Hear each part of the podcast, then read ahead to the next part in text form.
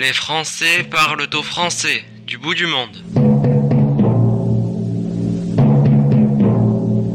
Bonjour à tous. Cette troisième émission des Français qui parlent au français du bout du monde va nous amener bien loin du Béarn, d'où tant de nos compatriotes ont dû émigrer en un siècle et demi pour trouver un travail et assurer le bien-être de leurs proches. Radio Hexagone accompagne en Pologne désormais la voix du Béarn dans cette grande aventure. Nous les saluons. Joël François, Berlin, vue de peau, c'est déjà un peu le bout du monde. Présentez-nous, s'il vous plaît, les invités de cette nouvelle édition. Vous avez cité Jean-Michel Radio Hexagone, qui est la radio des Français expatriés en Pologne. Nous allons poursuivre en Europe, à Bruxelles avec Quentin Dickinson, que l'on ne présente plus. Puis poursuivre l'Asie pour nous poser à Hong Kong, pour y retrouver Marc Guillon. Marc est président de l'UFE, l'Union des Français de l'étranger, la plus ancienne association française d'expatriés. Malheureusement, nous ne pourrons pas atterrir ce matin à Auckland, en Océanie, avec Nicolas Roger. Nicolas est le correspondant de la Nouvelle-Zélande du petitjournal.com, une institution que tous les expatriés connaissent sur tous les continents, mais ce sera pour une autre fois. Pour commencer, nous ferons un petit crochet en survolant Singapour pour entendre l'un des plus ardents défenseurs des causes et aussi d'un certain mal-être de ces Français d'étranger, Madame Jackie Deromédy, sénatrice des Français de l'étranger, est présidente depuis le 3 février dernier du groupe d'études Statut, rôle et place des Français établis à l'étranger, le seul groupe parlementaire fort de 47 sénateurs et dont l'objectif est de définir un statut des Français à l'étranger, une façon de briser cet abandon quand ce n'est pas un certain mépris trop souvent ressenti par ces Français expatriés qui sont, on peut le rappeler, 3 400 000 et là encore, on ne parle que de ceux qui sont régulièrement inscrits sur les listes électorales consulaires. Alors, quand on parle de ce statut, que faut-il comprendre? Réponse de Mme Jacqueline de Remondy.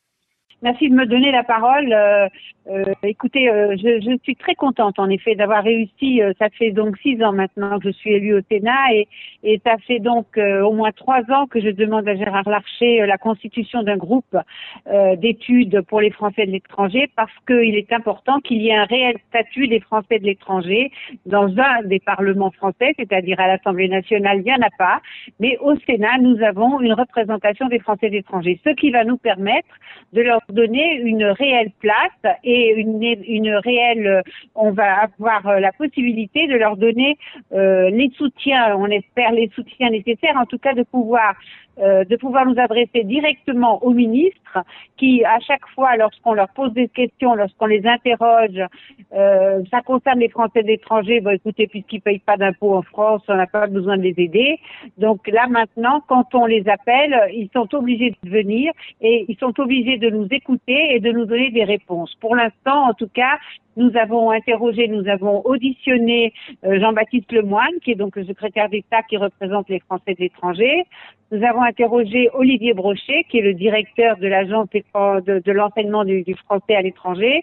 Éric Chevalier, qui est le directeur du centre de crise euh, Madame Agnès Artier, qui est la directrice des impôts des non-résidents, euh, l'Union des retraites, euh, enfin voilà, on, on, a auditionné beaucoup de monde. Les seuls qu'on n'arrive pas à auditionner, mais on va pas les lâcher, c'est le ministre des, de l'industrie et des, des, petites entreprises euh, qu'on n'arrive pas à faire venir parce qu'il n'a pas de réponse à donner euh, pour les pour les entreprises françaises à l'étranger. Il n'arrête pas de nous dire que ce ne sont pas des entreprises françaises puisqu'elles ont obligatoirement elles ont un statut de, de société étrangère. Quand vous êtes à l'étranger, vous pouvez pas enregistrer une structure française.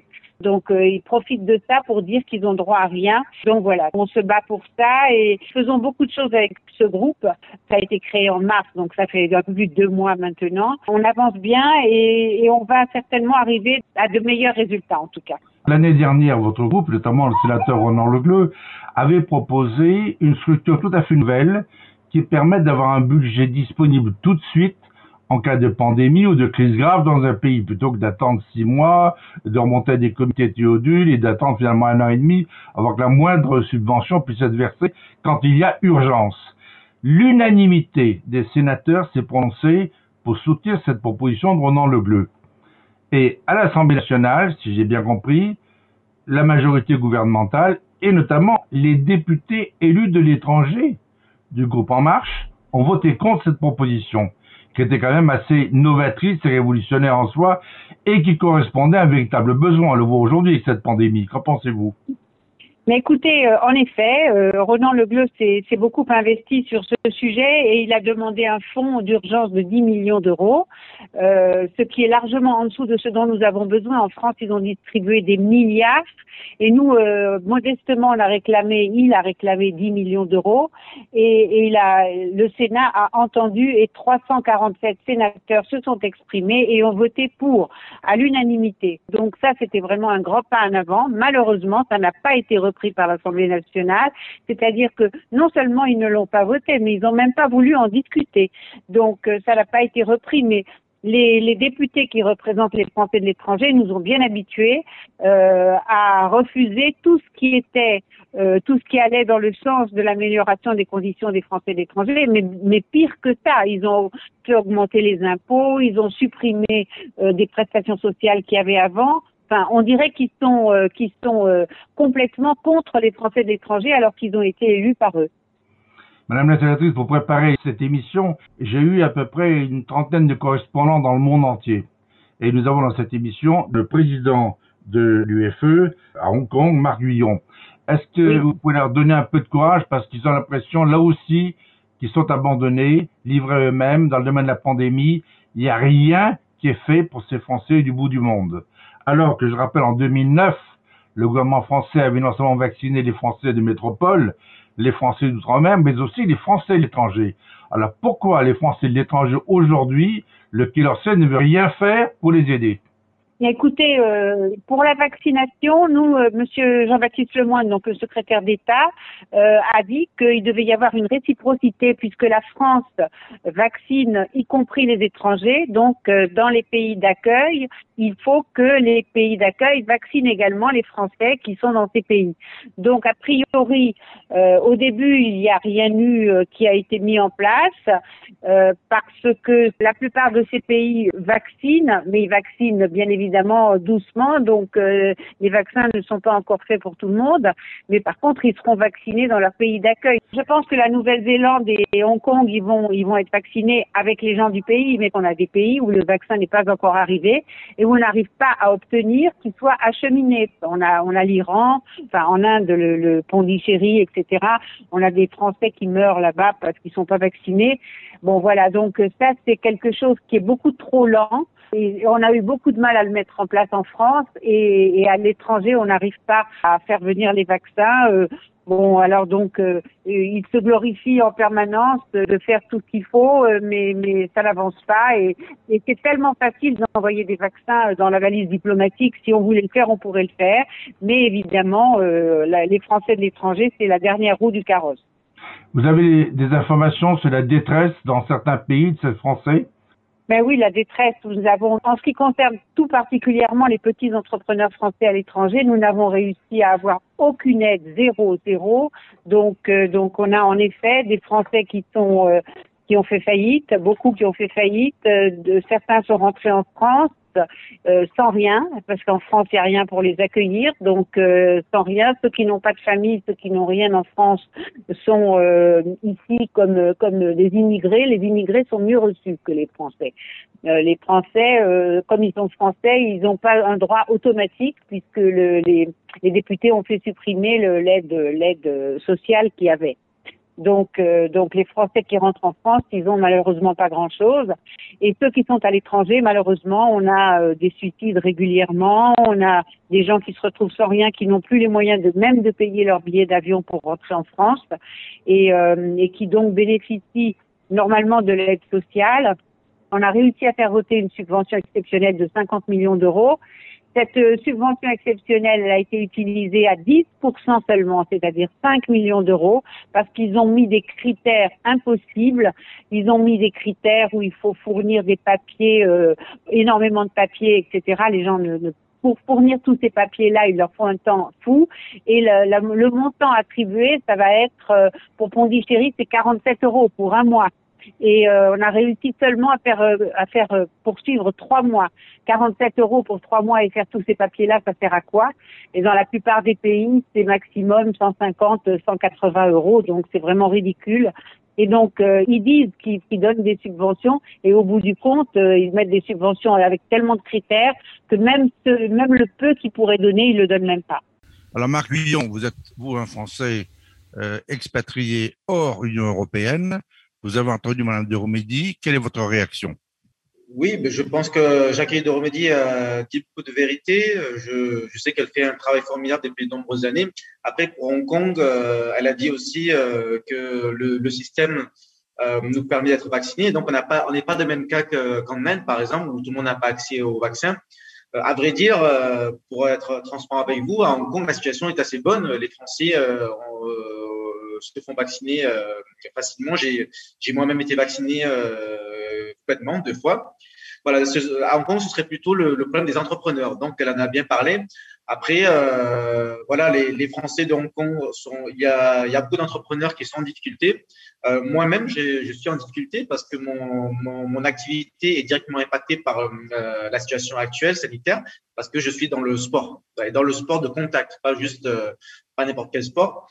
Donc, euh, j'ai eu des fermetures, des ouvertures, des fermetures, des ouvertures, et j'ai eu des subventions du gouvernement hongkongais voilà, je n'ai pas eu de d'aide particulière du gouvernement français. Euh, après, bon, euh, pour être honnête avec vous, la plupart des Français de Hong Kong sont, euh, voilà, on aimerait bien avoir de, de l'aide de la France, mais on est assez réaliste.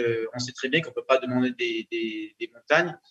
Euh, voilà. Donc, euh, par contre, la, la, la, principale préoccupation des Français de Hong Kong, ce serait plutôt sur la fiscalité. Voilà. Ce matin encore, j'ai un ami qui m'a dit, euh, voilà, moi, je, je, vais arrêter de payer la CSG CRDS. Euh, voilà. Donc ça, c'est ça, c'est une situation qui concerne les Français de Hong Kong et qui ne concerne pas euh, les Français de l'Union européenne. Voilà. Quentin Dickinson, pour les Français de l'Union européenne, vous en êtes un. Alors, comment appréciez-vous le propos de Mme Zéromédi bien, je constate effectivement de mon côté qu'il y a beaucoup de vrai dans ce qu'elle dit, ce qui n'est pas étonnant eu égard à l'ancienneté qu'elle a dans la fonction et le fait qu'elle est à Singapour depuis euh, des décennies euh, et qu'elle connaît bien notre situation française à l'étranger. Alors effectivement, nous, dans l'Union européenne, nous n'avons pas ce genre de problème. Marc Villon y faisait allusion à l'instant.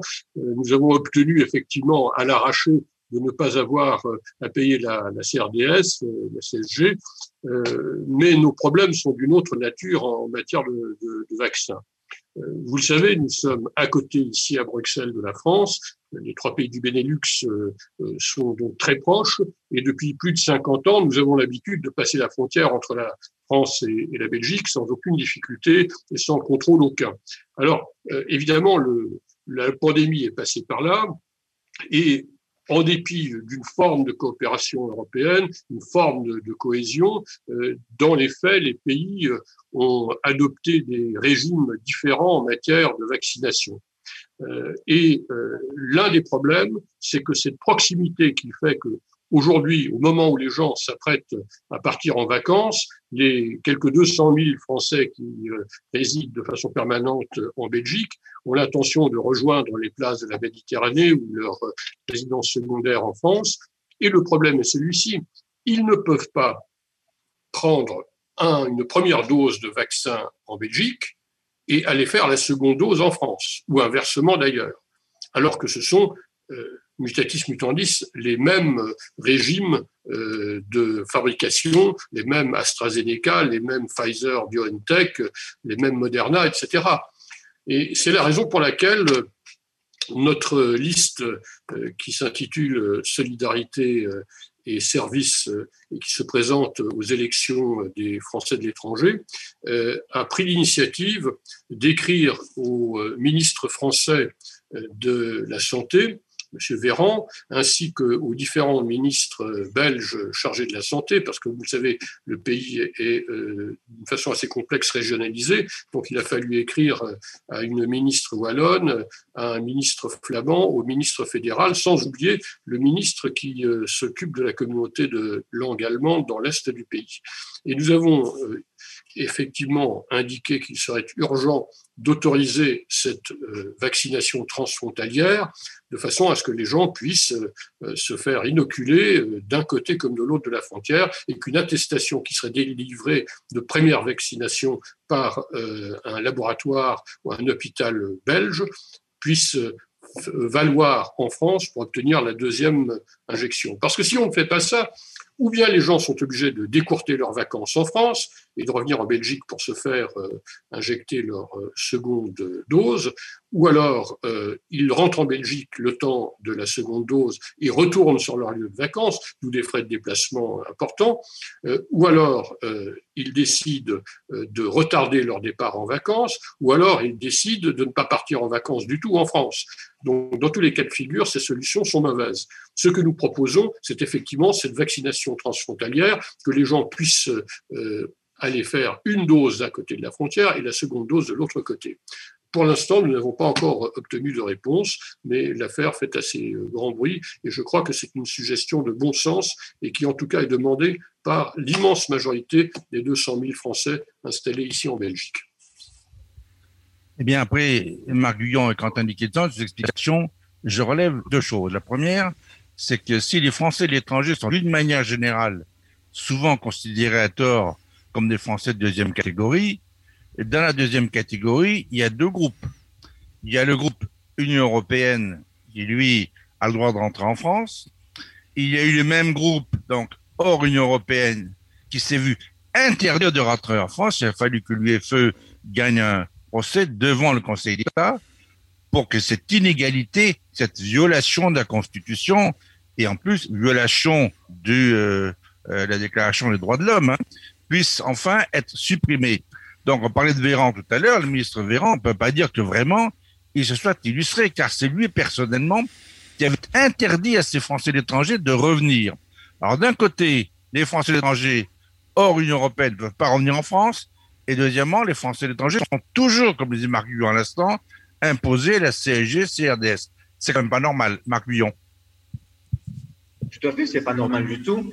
Euh, effectivement, pendant la pandémie, il y a eu pendant quelques jours ou semaines, on a été interdit de rentrer en France sauf motif impérieux, qui est une atteinte, grave à, tout simplement au droit de, rentrer dans son propre pays. Et euh, heureusement que l'UFE a pu intervenir à ce sujet euh, devant le Conseil d'État. Et euh, voilà, donc les Français de Hong Kong et d'Asie l'ont bien vu. Et d'ailleurs, je crois même que, si je ne me trompe pas, j'ai cru, euh, je crois que Anne Jeté, notre députée de la 11e circonscription en Asie, euh, a avoué dans un, dans, un message que c'était quand même une, décision stupide de, du gouvernement à ce moment-là. Donc, je ne sais pas qui était en charge de, prendre cette décision. Mais voilà, je crois que même les marcheurs eux-mêmes ont compris que c'était pas une bonne décision. Voilà. Ensuite, oui, pour la CSG-CRDS, ça, ça reste un grand sujet. Euh, voilà, je ne sais pas combien d'années ça va encore durer, mais ça fait partie des, combats de beaucoup de listes. Je dirais même de, la, de, listes de toute tendance euh, en, Asie, hein, même euh, les listes qui sont euh, plutôt de, gauche ou voilà. Donc tout, le monde est contre cette CSG-CRDS qui n'a qui n'a pas de sens. C'est très discriminatoire. Alors avec cette pandémie, il y a un thème qui me paraît important c'est une réflexion que nous pourrions utilement engager avec vous autour de micro, à la fois sous la voix du Béarn et sur Radio Hexagone, une réflexion qui concerne la révolution technologique que nous sommes en train de vivre avec le développement des réseaux sociaux, les web radios, les web télé, les messages WhatsApp ou Signal, la transmission en temps réel à nos proches de ce qui fait notre quotidien. Les frontières semblent avoir disparu. On est bien loin de la hebdomadaire avec Skype. Alors, première, question avec Quentin Dickinson, on demandera que fait l'État pour informer les Français où qu'ils se trouvent dans le monde, pour les informer à la fois de la situation internationale et de ce qui se passe également en France. Ensuite, nous demanderons à euh, Marc de nous dire comment ces expatriés qui sont loin de la France peuvent être informés de ce qui les touche directement, c'est-à-dire localement, ce qui, euh, qui peut les informer, qui peut les prévenir, qui peut pratiquement leur donner au jour le jour des réponses quand il y a des questions importantes. Et la pandémie, on l'a bien vu. Cela signifie que tous les jours, il faut savoir ce qui se passe, ce qui se passe localement, ce qui se passe dans le monde entier. Il y a donc deux niveaux. Quentin, peut-être premier niveau, qu'est-ce que l'État français est en mesure ou a le devoir de faire? Le devoir de faire, ce serait une vaste question. Ce qu'il fait en réalité est non seulement euh, pas grand-chose, mais de moins en moins. on nous objecte que le réseau consulaire, dans une certaine mesure le réseau diplomatique également, sont en repli pour des raisons purement financières, euh, de même que l'on euh, retire le financement de plus en plus aux, aux écoles agréées par le ministère de l'enseignement national quand ces écoles sont à l'étranger. Bref, il y, a, il y, a, un repli de la, la présence française à l'étranger. C'est très notable.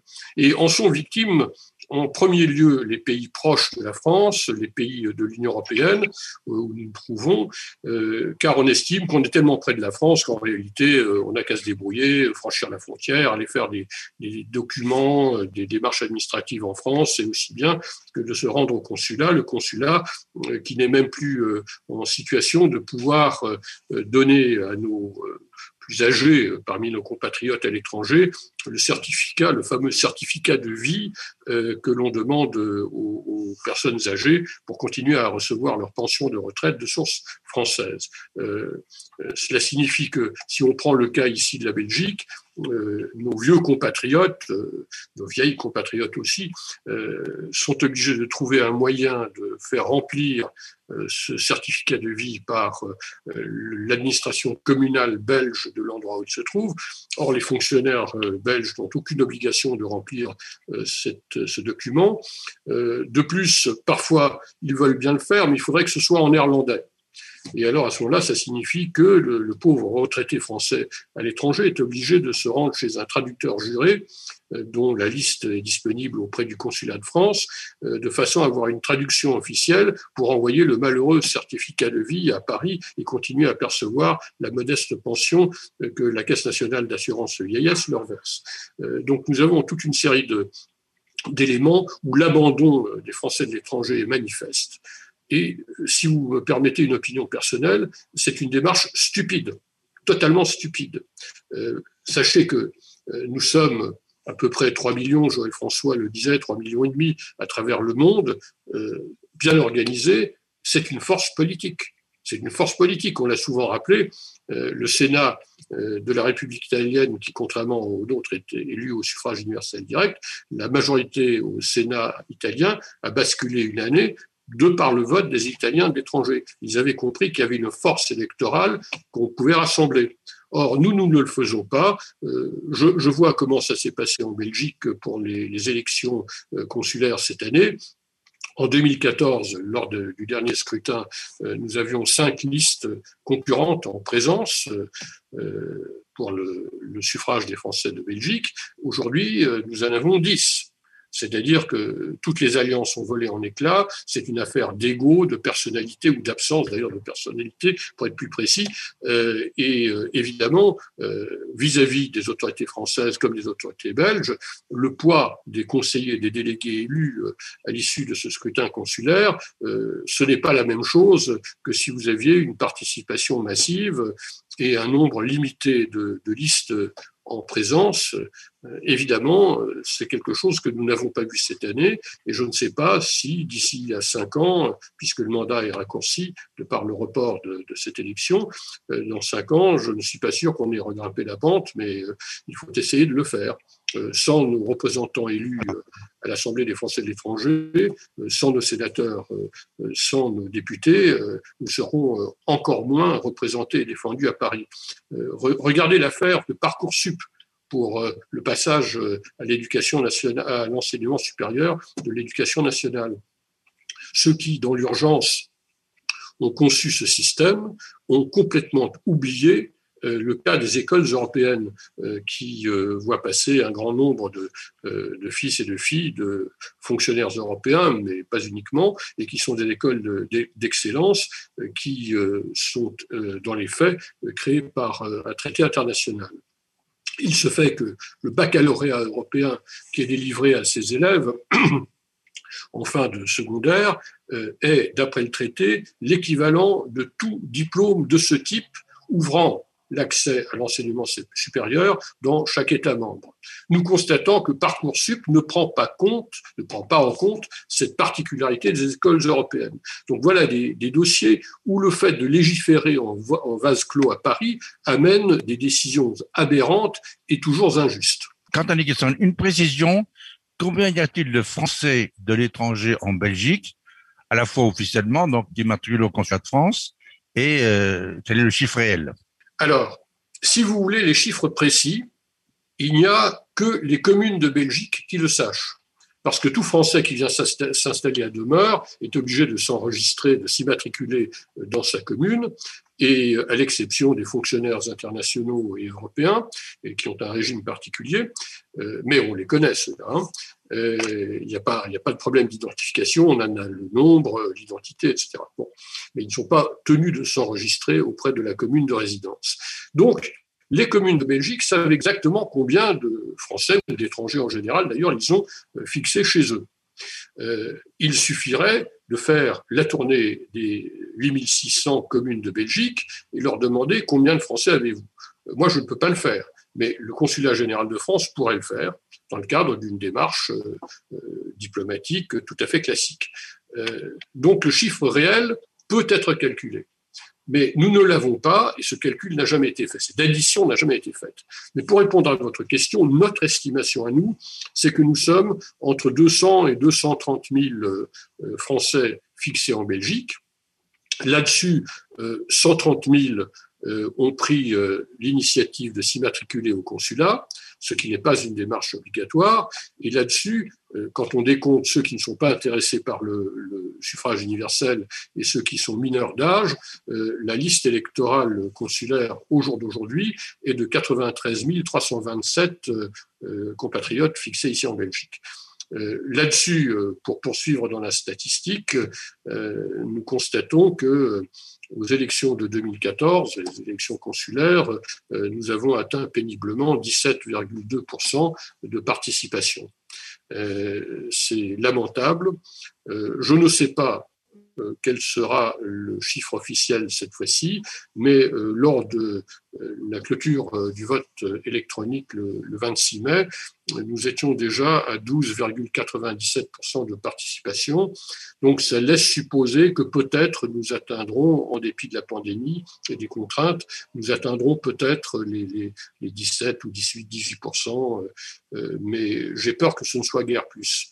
Et la part importante du vote électronique par rapport à 2014 ne s'explique que par le fait que en sept ans, les gens sont devenus, euh, surtout les vieux, euh, beaucoup plus aptes à se servir du vote électronique et d'un ordinateur en général. Donc, euh, je pense qu'une partie de ce bloc important de, plus de 12% de votants par l'électronique ne se traduit en réalité que par un nombre important de gens qui ont migré du vote à l'urne qu'ils ont pratiqué les fois précédentes vers le vote électronique cette fois-ci. Donc il n'y a pas lieu particulièrement euh, de s'en réjouir. Bon, Marc Guillon, donc quels sont les chiffres là-bas? Combien y a-t-il de Français officiellement? Combien y a-t-il de Français en réalité? Alors, officiellement, il y en a un peu plus de 13 000 euh, enregistrés. Et sur la liste électorale, c'est-à-dire ceux qui sont en âge euh, de voter, il y en a 9 100 actuellement. Voilà. Et on estime qu'il y a environ 20-25 000 Français euh, beaucoup ne sont pas inscrits. J'ai moi-même, euh, malheureusement, ces derniers jours, j'ai appris que j'ai quand même pas mal d'amis qui ne sont pas inscrits et donc qui ne vont pas voter. voilà. Donc, euh, voilà les chiffres. Donc, il y a trois chiffres. Il y a le nombre de Français estimés, qui est pratiquement le double du nombre de Français qui sont enregistrés, et les gens qui participent à la vie communautaire de ces Français pour être représentés d'ailleurs en France. Eh bien, c'est du 25% en moyenne. Voilà. Ah, j'ai oublié de parler de la participation. Euh, oui, voilà, Marc Guillon. Quentin parlait de la participation. Euh, on a eu aussi en 2014 une participation similaire qui était de 17%, donc 83% d'abstention. Euh, c'est donc c'était effectivement une énorme abstention. Et au vote internet, on a eu 1488 votes, c'est-à-dire 16% de participation déjà.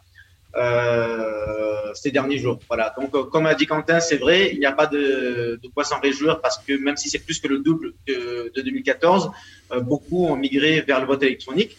non seulement parce que c'est plus pratique et parce qu'ils en sont capables, mais aussi parce que le consulat général de France, en tout cas à Hong Kong, l'a recommandé. Donc, le consulat général a demandé à tout le monde de, de privilégier le vote électronique plutôt que le vote à l'urne. Donc, il, il, se peut que très peu de personnes votent à l'urne.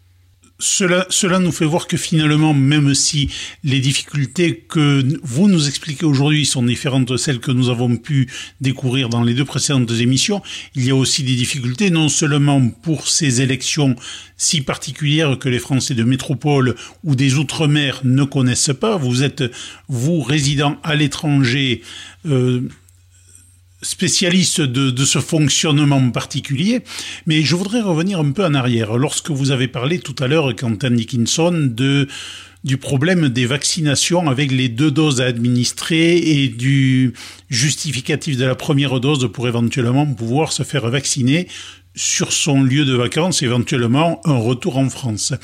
La question n'est pas trop à l'ordre du jour sur le territoire français ces temps-ci, mais il a bien été précisé juste avant la nouvelle phase de déconfinement que nous avons vécue il y a quelques semaines maintenant, que si les Français n'étaient pas vaccinés avec les deux doses lorsqu'ils partiraient en vacances, il leur était quasiment obligatoire de revenir sur leur lieu de résidence de l'année pour être vaccinés avec la deuxième dose, ce qui impliquait aussi des trajets de voiture, de train, d'avion ou autres, aller et retour en plein milieu des vacances pour recevoir simplement une deuxième dose parce que on n'était pas en mesure d'assurer la logistique pour la distribution des vaccins sur les différentes côtes ou dans les quelques stations de montagne où les Français ont coutume de prendre leurs vacances l'été pour ne parler que des principaux sites.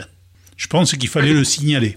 Oui, absolument. Donc, en, fait, euh, le petit sondage euh, sans valeur scientifique auquel euh, mes codiciers et moi-même se sont livrés nous ont donné l'impression que l'immense majorité des Français que nous approchions à ce sujet avaient l'intention de retarder jusqu'à la rentrée leurs deux doses de vaccination alors qu'ils pourraient y procéder dès maintenant. on leur a dit ce n'est pas une très bonne idée. Parce qu'au fur, et à mesure, au fur et à mesure que le déconfinement s'opère en France, comme en Belgique d'ailleurs, les personnes les plus vulnérables sont précisément celles euh, qui n'ont pas été vaccinées. Et donc l'intérêt, c'est effectivement de pouvoir euh, avoir une première dose en Belgique, de partir en vacances et à euh, l'échéance qui correspond au vaccin en question, de pouvoir faire la seconde dose en France. C'est une question de bon sens, mais Jean-Michel vient de le dire, il y a des problèmes aussi pour les vacanciers français qui descendent dans le Midi ou qui euh, grimpent dans la montagne, euh, en particulier pyrénéenne, je suppose, s'agissant de Jean-Michel. Euh, donc, nous sommes confrontés là à une situation à laquelle, visiblement, personne n'a pensé dans les milieux d'autorité à Paris. Et c'est donc évidemment consternant. Bien sûr, je vais revenir ce qu'on disait tout à l'heure. Il y a une sorte d'instantanéité des faits maintenant. Il se passe un événement quelconque dans le monde, une catastrophe, un accident grave. Deux minutes après, toutes les chaînes de télévision des grands pays sont alertées et reçoivent même des vidéos de ce qui s'est passé. Souvent, on le voit tous les jours. Donc, vous êtes en contact permanent avec vos amis en France, alors que vous êtes par exemple à Hong Kong, à Lyon. Qu'est-ce que vous attendez de la France pour informer les Français aujourd'hui dans la région qui est la vôtre, c'est-à-dire Hong Kong et Macao Alors déjà, les Français de Hong Kong et Macao sont généralement assez bien informés. Euh, il y a normalement le, premier interlocuteur des Français étrangers, ça devrait être euh, l'État, le, consulat, les ambassades. Euh, je, rejoins l'avis de, de, de, Quentin Dickinson. Je pense qu'il parlait de, baisse des moyens. Donc, je pense effectivement qu'il y a malheureusement un désengagement de l'État dans, pas mal de sujets, y compris dans les services consulaires, les, les écoles et tout le reste. Euh, voilà, donc c'est effectivement si le consulat pouvait euh, euh diffuser de l'information journalière, des statistiques, ce serait encore mieux. Voilà, donc après, bon, on, sait faire sans aussi. Hein. Il y a beaucoup de médias locaux qui, qui informent sur toutes les situations. À Hong Kong, on a le South China Morning Post, on a Hong Kong Free Press, on a pas mal de médias. En plus de ces médias locaux qui sont déjà bien consultés par les, les Français, parce que les médias locaux déjà sont en anglais. À Hong Kong, c'était aussi une force qu'on n'a pas forcément dans, tous les pays d'Asie, malheureusement. Mais à Hong Kong, l'anglais est une langue officielle et tous les Français parlent anglais. Donc, on a, normalement, on n'a pas trop de problèmes de ce, de, ce, de ce point de vue. Et on a aussi des médias qui fonctionnent très bien, comme les médias francophones. Euh, le petit journal est euh, très lu à Hong Kong. Voilà. Et enfin, nous avons aussi les associations, donc, euh, dont l'UFE, euh, qui font passer des informations importantes. Donc, c'est pas le cœur de métier des associations de, de, partager l'information euh, brute tout de suite, c'est plutôt les médias, mais on y contribue. Et enfin, je pense que si le si l'État ne, ne fait pas le travail, il faudrait que ce soit le, les conseils consulaires qui puissent y contribuer. Donc, et avec les, des moyens plus modernes, est-ce qu'il faut des, des, des, groupes WhatsApp, des, des, des, des, moyens où on peut communiquer de l'information rapidement. Voilà, je pense que toutes les, toutes les, toutes les situations dans le monde sont différentes. Euh, chaque, euh, chacun des élus locaux peut voir euh, quelle est la meilleure façon de communiquer avec ses concitoyens. La situation à Hong Kong n'est pas la même que la situation en, Thaïlande ou au Portugal. Voilà, donc, mais je pense que ces élections vont, vont faire ressortir des, des des, conseillers qui vont être, qui doivent être sur le terrain, qui devraient être reconnus pour ce qu'ils font. Et je pense que diffuser l'information euh, en fait partie, parce qu'il y a aussi, parce que finalement l'information on en trouve partout, mais on trouve, on trouve aussi des, des fake news. il y a de toutes les qualités. Voilà. Donc euh, le rôle des élus de proximité et notamment de vérifier l'information et de partager euh, ce qui est vraiment important et vérifier. Euh, Marc Guyon, je, je vais revenir à ce qu'il disait tout à l'heure Jackie Desromédy. Je vais revenir tout à l'heure à ce qu'il disait Jacques, Jackie Desromédy euh, il y a des Français à l'étranger qui ont tout perdu. Et ces Français n'ont même pas de quoi payer un billet de retour pour la France. Et quand ils sont en France, quand quelqu'un a réussi à leur payer leur billet, ils n'ont droit à aucune aide spécifique. Rien. C'est quand même particulièrement choquant. Dans l'émission précédente, Jean-Michel, vous vous souvenez, René Desroches disait, c'est notre association au Niger qui paye, qui se cotise payer le billet d'avion pour que les Français puissent rentrer en France. Ils rentrent ruinés, mais au moins ils peuvent rentrer.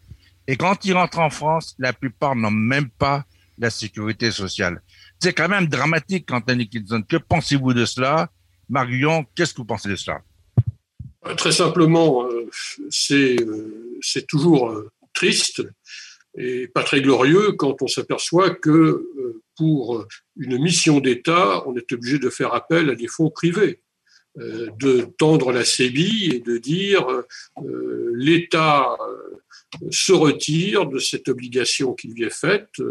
Le contrat social qui nous lie à l'État prévoit une forme de protection dans tous les domaines. L'État se retire davantage et il ne faudrait pas que l'on s'étonne que les gens perdent toute confiance dans la référence que devrait être un État moderne.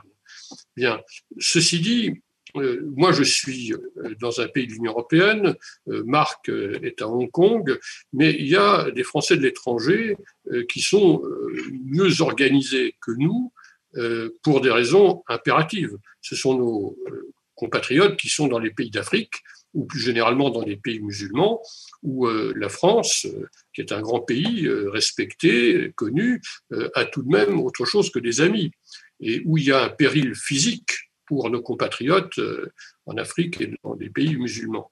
Euh, j'ai encore vu euh, les émeutes anti-françaises au Pakistan il y a deux jours. Il est, il est clair que là, il y a un réseau qui s'est organisé entre compatriotes. D'abord, ils cherchent à ne pas trop se disperser quand ils le peuvent et d'habiter à peu près dans un périmètre relativement restreint. Et d'autre part, ils ont un système d'alerte en cascade. S'il y a un problème, Monsieur Dupont appelle Monsieur Durand, qui appelle euh, Madame Martin. Il y a une, cascade téléphonique pour que les gens soient au courant des problèmes qui sont en train de, de, monter ou qui se, se, se, produisent en ce moment même en, temps réel. Euh, euh, cela dépend en fait euh, de la personnalité et de la langue du chef de poste consulaire ou euh, de l'ambassadeur, euh, selon s'il y a une assistance à ces réseaux en cascade ou pas. Mais c'est assez désolant parce que ce devrait être une, une obligation de la mission de ces postes diplomatiques. Marc oui, je pense effectivement que ça devrait être une obligation. Après, on, on revient encore au, au, problème de moyens. Euh, voilà, j'ajouterais peut-être qu'il y a des moyens de l'État, des moyens publics qui sont gaspillés en France, alors qu'ils pourraient être euh, il pourrait y avoir une allocation pour qu'il soit engagé pour les Français de l'étranger qui, par ailleurs, n'oublions pas, contribuent au rayonnement de la France à l'étranger en créant des entreprises, en employant des populations locales et françaises. Donc, elles font beaucoup pour, pour la France à l'étranger. Il faudrait quand même faire quelque chose. Donc, vous, vous, parlez, Joël François, de la situation des, des, entrepreneurs, mais ça peut être une situation sanitaire aussi, pas que le Covid. Il y a eu des rapatriements qui ont été faits pour urgence médicale, pour des opérations et pour le, et pour le reste. Et euh, donc, qui sont faites quand même, même si elles sont organisées par les services consulaires, ils, ils envoient quand même la facture. Donc, il me semble qu'un rapatriement, euh, ça peut coûter environ 80 000 euros. Et euh, bon, on rapatrie, mais après on envoie la facture parce que les, ben, parce que le, budget n'est pas là. Donc voilà. Après bon, ça c'est encore un autre problème. C'est c'est pas un problème qu'elle m'a apporté. J'imagine, j'espère qu'un jour il y aura euh, une loi qui permettra de euh, créer une enveloppe budgétaire pour des situations extrêmes comme celle-ci. Voilà. Après, à Hong Kong, euh, effectivement, comme a dit Quentin, il c'est pas comme si on était en Afrique. Euh, je, suis, je, je, suis indirectement concerné parce que j'ai une sœur qui travaille au Congo, elle est à Kinshasa, elle travaille à l'ambassade de France, donc je suis pas si euh, inquiet. mais voilà, quand vous quand vous n'êtes pas dans les services de l'État et que vous travaillez dans des entreprises, euh, voilà, si elle était dans une entreprise euh, privée au Congo, je serais beaucoup plus inquiet. Voilà. Euh, à Hong Kong, voilà, on, se débrouille comme on peut. on est au courant. Je sais qu'il y a des, assurances privées. L'UFE, par ailleurs, a une assurance qui permet le rapatriement médical en cas de besoin. Et pour répondre à votre question sur les fonds d'entraide, parce que ça, nous est arrivé, j'ai eu des appels à l'aide d'entrepreneurs français à Hong Kong qui ont tout perdu et euh, qui nous ont demandé de l'aide pour, euh, pour entrer en France. Voilà. Donc, à Hong Kong, l'UFE a créé il y a quelques années un fonds d'entraide, euh, une association caritative qui s'appelle le Fonds associatif de solidarité, qui justement permet de répondre à ce genre de situation là où il n'y a pas de budget de l'État. Voilà. Donc, c'est une association qui récolte des fonds par des dons, par des événements, euh, L'UFE aide à organiser des événements pour euh, récolter euh, des fonds pour cette association. Maintenant, elle est indépendante de l'UFE après quelques années parce qu'on a, on pense que c'est important. Elle est coprésidée par l'UFE, par l'accueil, par l'ADFE, Français du Monde. Et euh, voilà, donc on examine cas par cas en partenariat avec le consulat. Euh, donc, il nous envoie des cas particuliers. Ça peut être des, des jeunes qui sont là, qui, qui, qui, voulaient absolument rester à Hong Kong, mais qui ne trouvent rien. Ils ont tout perdu. Ils sont dans la rue. Euh, ils n'ont même pas d'argent pour acheter un billet d'avion. On peut les aider. Par contre, ce qu'on leur demande, c'est de nous rembourser, parce que euh, on leur dit bien que c'est cet argent qu'on leur euh, prête, il pourra eh ben, aider à, à, à, aider, il pourra aider d'autres Français qui, qui, seront dans le besoin en Kong plus tard. Voilà. Donc euh, voilà, on s'est débrouillé euh, localement en créant cette association. Euh, je sais qu'il y a d'autres initiatives dans le monde. Il y a les, les il y a des, des organismes locaux d'entraide. voilà. Donc, ça existe. Je pense qu'il faut, il faut encourager ce genre d'initiative. Et c'est sans doute aussi le rôle des élus locaux. voilà.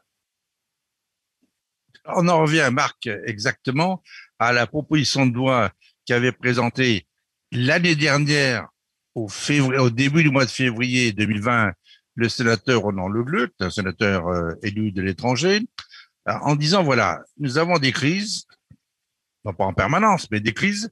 Et il y a des moments où, dans l'urgence, il faut intervenir.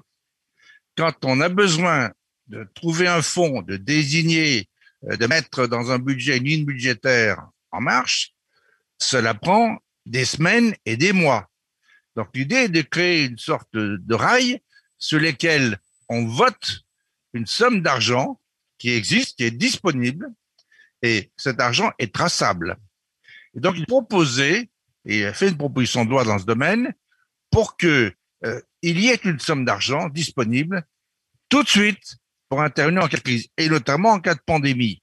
Or, en février, au début février 2020, Ronan Legleux était de ceux qui savaient ou qui pouvaient se douter qu'une pandémie comme celle qui s'annonçait risquait d'être mondiale, contrairement à ce que nous disait Madame Buzyn, qui était, je crois, ministre de la Santé à l'époque, qui pensait que c'était une maladie qui ne quitterait pas euh, Wuhan. Je me souviens, c'est dramatique, mais c'était comme ça. Donc, cette proposition de loi a été soutenue à l'unanimité par tous les sénateurs. Elle n'a pas été votée, elle n'a pas été votée à l'Assemblée nationale, et notamment par le refus des députés élus de l'étranger. C'est quand même fabuleux de la République en marche. Et Madame de Romédy m'a dit même c'est pire que ça. Vous l'avez entendu. Elle dit ils ont même refusé que le texte soit débattu et discuté à l'Assemblée nationale. C'est quand même quelque chose d'extraordinaire parce que voilà le besoin. Vous venez d'expliquer parfaitement. Il y a une urgence, la France est capable d'intervenir. Elle a ce qu'il faut. Et c'est tout de suite. En deux jours, c'est fait. En Allemagne, quand il y a quelque chose, je peux vous dire que les États régionaux, ils annoncent un versement, deux jours après, c'est sur votre compte. En France, un an après, il y en a qui n'ont rien vu. Je vais prendre un exemple. Jean-Michel, la voix du Béarn, les entreprises que vous connaissez, il y en a qui n'ont pas touché un centime d'aide de l'État français, un centime d'aide depuis euh, mars 2020, c'est ça? Ah mais je vais aller plus loin. Euh, la sénatrice de Romédy nous expliquait la complexité des dossiers que les entrepreneurs français de l'étranger doivent établir s'ils veulent espérer obtenir une indemnité. Mais pour les, pour les petits entrepreneurs, la complexité de la paperasserie concernant l'indemnisation qu'ils étaient en droit d'attendre puisque le gouvernement l'a promise pour la pandémie du Covid est tout aussi complexe. Il faut fournir des liasses fiscales, il faut fournir tous les comptes de l'entreprise, il faut fournir des justificatifs administratifs, des justificatifs d'identité pour le chef d'entreprise c'est beaucoup plus lourd qu'une simple procédure d'établissement du bilan annuel de sa société. C'est une procédure particulière qui va être éventuellement coûteuse avec l'expert comptable parce que c'est une procédure particulière et aujourd'hui, beaucoup n'ont pas déposé la demande parce que même quand on est un entrepreneur français établi en France, en regard de la somme espérée, la complexité du dossier est phénoménal tout simplement. Alors, évidemment, vous avez des problèmes qui sont spécifiques, mais on se rend compte aussi qu'un certain nombre de problèmes que vous rencontrez à l'étranger sont exactement comme ceux qui sont rencontrés au quotidien par les, par les Français vivant en France et qui ne sont pas forcément non plus désireux de vous rejoindre où que soit votre résidence étrangère. Quentin Dickinson, euh, on a beaucoup parlé ces trois dernières années de simplification hein, dans les actes de l'administration française. Euh, comment euh, vivez-vous cette simplification? Je ne la vis pas du tout, mais je voudrais revenir d'un mot sur ce qui vient d'être dit à l'instant. Il se trouve que parmi les gens que je connais, je connais deux trentenaires qui sont frères. Il y en a un qui est opérateur ou négociant en matières premières basé à Shanghai. C'est pas très loin de chez Marc, euh, même si c'est, je ne sais pas comment il faut dire maintenant, euh, un pays et deux systèmes. Euh, et puis, il y a également son frère qui, lui, est basé dans un pays de l'Union européenne et qui est avocat. Les deux sont assez prospères, ils ont des revenus professionnels non négligeables, et ils ont une propriété familiale en France et pour laquelle ils voudraient faire quelques travaux. Et donc, euh, ils n'ont pu trouver nulle part une banque en France qui accepte de leur prêter euh, quelques milliers d'euros, euh, dans la mesure où aucun des deux n'était salarié en France. Cherchez, cherchez la logique dans cette démarche, elle est idiote de la part de la banque en plus. Eh bien, cela me fait dire que c'est une formulation que nous avons entendue depuis la première émission. Vous êtes considérés comme des Français de seconde zone. J'irai jusqu'à dire des Français qui peuvent paraître manquer de fiabilité bancaire en l'occurrence. Oui, c'est vrai. Mais euh, c'est ce, qui est très drôle, c'est que l'une des banques qui leur a refusé euh, quoi que ce soit, euh, c'était à Paris, la succursale de la banque HSBC. On aurait pu comprendre que cette banque pouvait, avait les moyens d'apprécier ce qui se passait à Shanghai. On aurait pu, effectivement. Là. On aurait pu. Écoutez, en tout cas, je crois que cet échange était intéressant. Euh, je voulais rappeler que nous avons maintenant Radio Hexagone à Pologne qui nous a rejoints. Nous espérons demain que d'autres nous rejoindront à l'étranger pour que l'on puisse entendre ces voix, pour que l'on puisse entendre ces témoignages, connaître les difficultés que rencontrent nos compatriotes à l'étranger, voir comment on peut les aider, aussi pour qu'ils soient mieux représentés peut-être en France, parce que, euh, comme le disait le président du FE, l'ambassadeur Barry de Longchamp, euh, les Français de l'étranger, ils défilent pas dans la rue. Donc, du coup, euh, il ne représente pas une force intéressante pour un gouvernement. Bon, en plus, pour certains qui vivent sur des clichés, en plus, qui n'ont jamais voyagé, bon, je pu comprendre récemment, quelqu'un avait comparé le 91 à la Californie moins la mer. Bon, je pense qu'il y a des gens qui gagneraient à voyager utilement pour découvrir ce qu'est la Californie. Bon, quand on vit à Hong Kong, on voit ce que c'est qu'un pays qui est extrêmement, une région extrêmement en avance par rapport au reste du monde. Bon, donc euh, Bruxelles, c'est pareil. Hein. Bruxelles, euh, on, on, connaît beaucoup de choses dans ce domaine. Donc, je, je, suis quand même étonné de voir qu'il y a des choses qui devraient être naturelles aujourd'hui et qui ne se font pas. Alors, je rappellerai aussi que nous avons choisi cet euh, indicatif, cette, euh, cette, petite musique pour introduire cette émission. C'est aussi un clin d'œil à l'histoire, un clin d'œil à des Français qui avaient dû s'exiler à l'époque pour résister peut-être à une occupation sur leur sol. Et puis je rappellerai à cette occasion que c'est un clin d'œil pour Madame Dickinson mère, que j'ai eu l'honneur de connaître, qui elle travaillait au service anglais de la BBC, mais elle était de l'autre côté de la vitre, alors qu'il y avait un grand Français qui était lui de l'autre côté, à l'intérieur du studio. Eh bien, avec cet hommage, je vois que tout le monde reste sans voix. Moi, je voudrais poser une question à Marc Guyon. Nous allons changer un peu de chapitre. Nous allons essayer de détendre un peu l'atmosphère quand même, si vous le permettez, sans manquer de respect à personne, surtout. Euh, Marc Guyon, il y a une notion que nous n'avons pas précisée, c'est celle du territoire Hong Kong-Macao. Ça fait quelle superficie par rapport à l'échelle française? Alors, euh, bonne question. C'est pas très grand. Euh, c'est quand même pas négligeable. J'ai regardé euh, rapidement, c'est à, que je dise pas de bêtises, à Hong Kong, on a 1104 km et euh, Macao, il faudrait que je vérifie, c'est encore plus petit. Euh, mais en fait, à Hong Kong, euh, on a beaucoup de montagnes. Euh, c'est grand, on a beaucoup de montagnes, de zones où c'est pas construit. On a beaucoup de, il y a beaucoup de plages, de mer.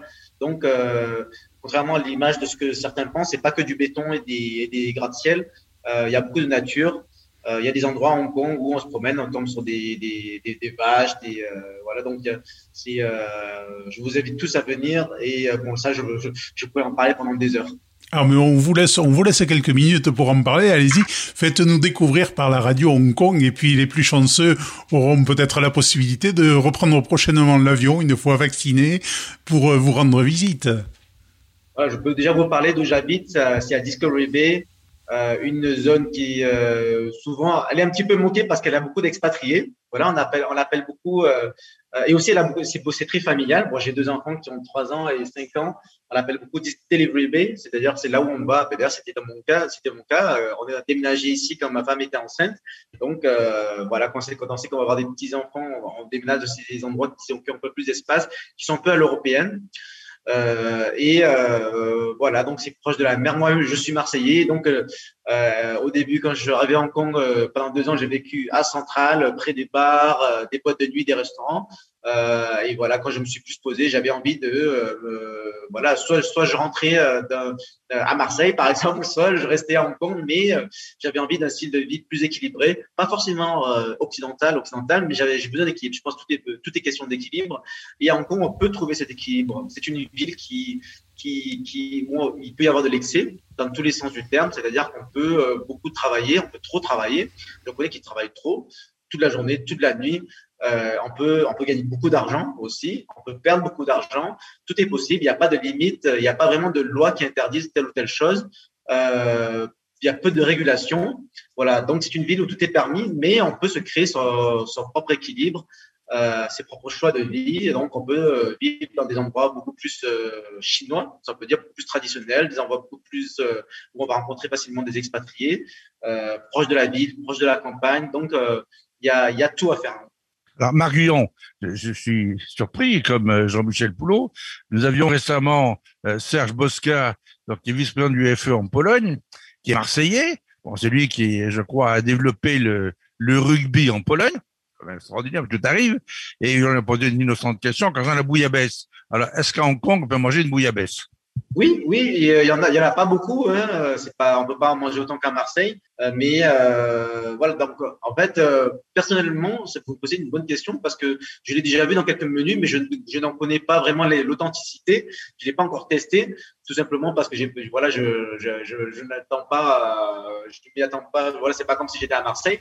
Par contre, il y a beaucoup de restaurants français dans tout. Voilà, il y a, il y a beaucoup de restaurants, il y a toute spécialité. On peut très bien manger des confit de canard, euh, voilà, il y, a, du foie gras, y a, tout est accessible à Hong Kong, pas au même prix qu'en France, euh, mais quasiment tout est accessible. Vous êtes peut-être travaillé en second, donc avec Quentin Nickinson à Bruxelles, au moment où vous venez de créer le bureau de TF1 et le monde Radio France, qu'il a dirigé, euh, nous allions souvent manger un steak avec de la sauce béarnaise, Quentin.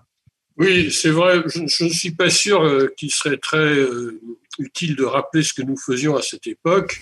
Je vous rassure, messieurs, sans, sans en dire que vous êtes d'un grand âge, je pense qu'il y a prescription, donc vous ne serez pas, vous ne serez pas tensé pour ce que vous diriez.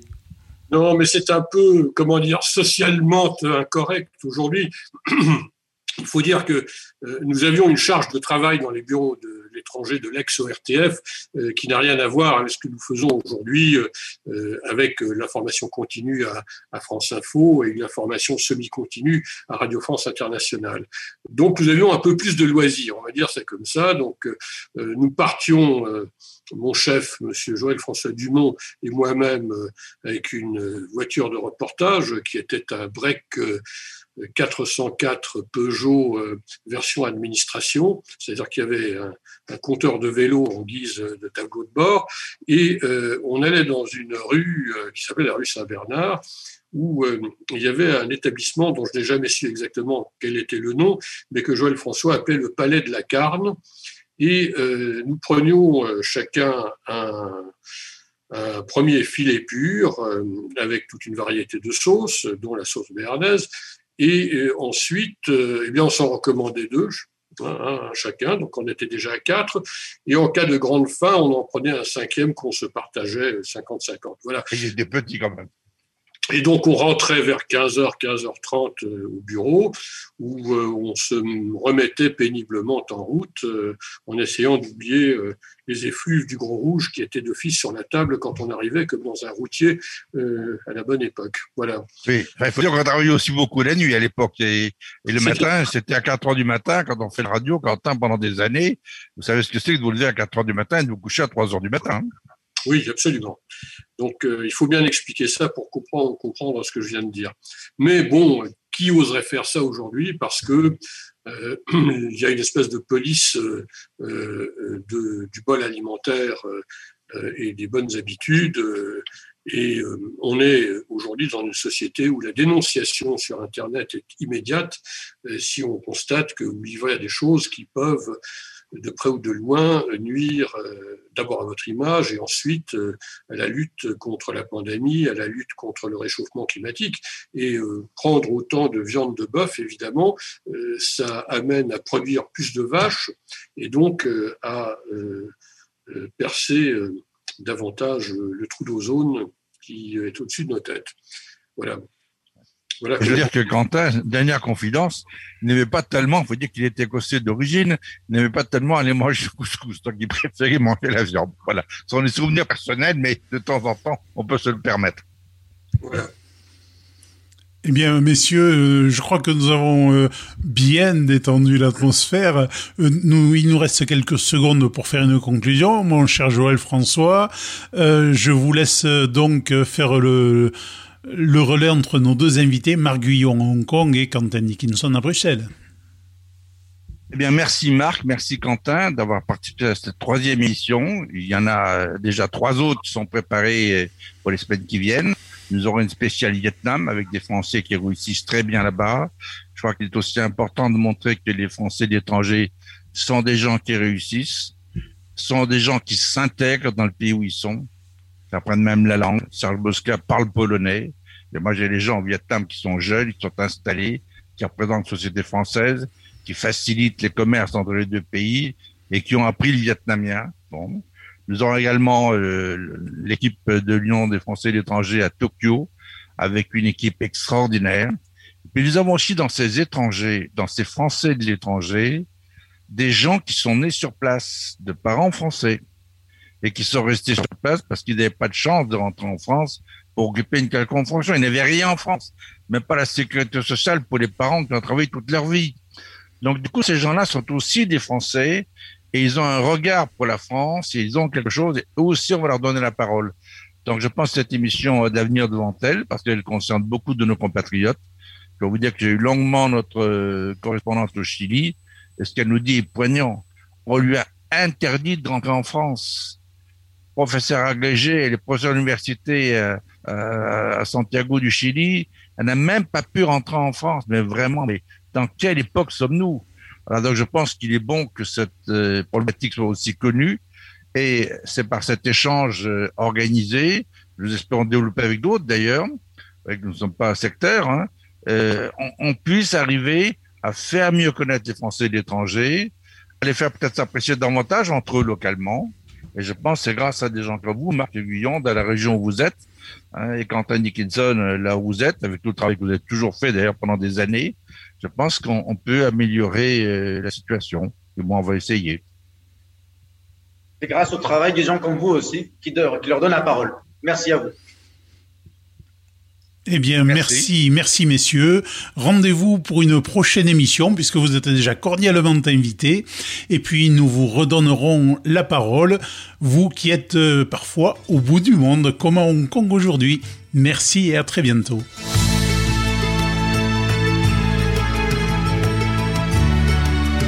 La Voix du Béarn, la radio qui donne aussi la parole aux Français du bout du monde.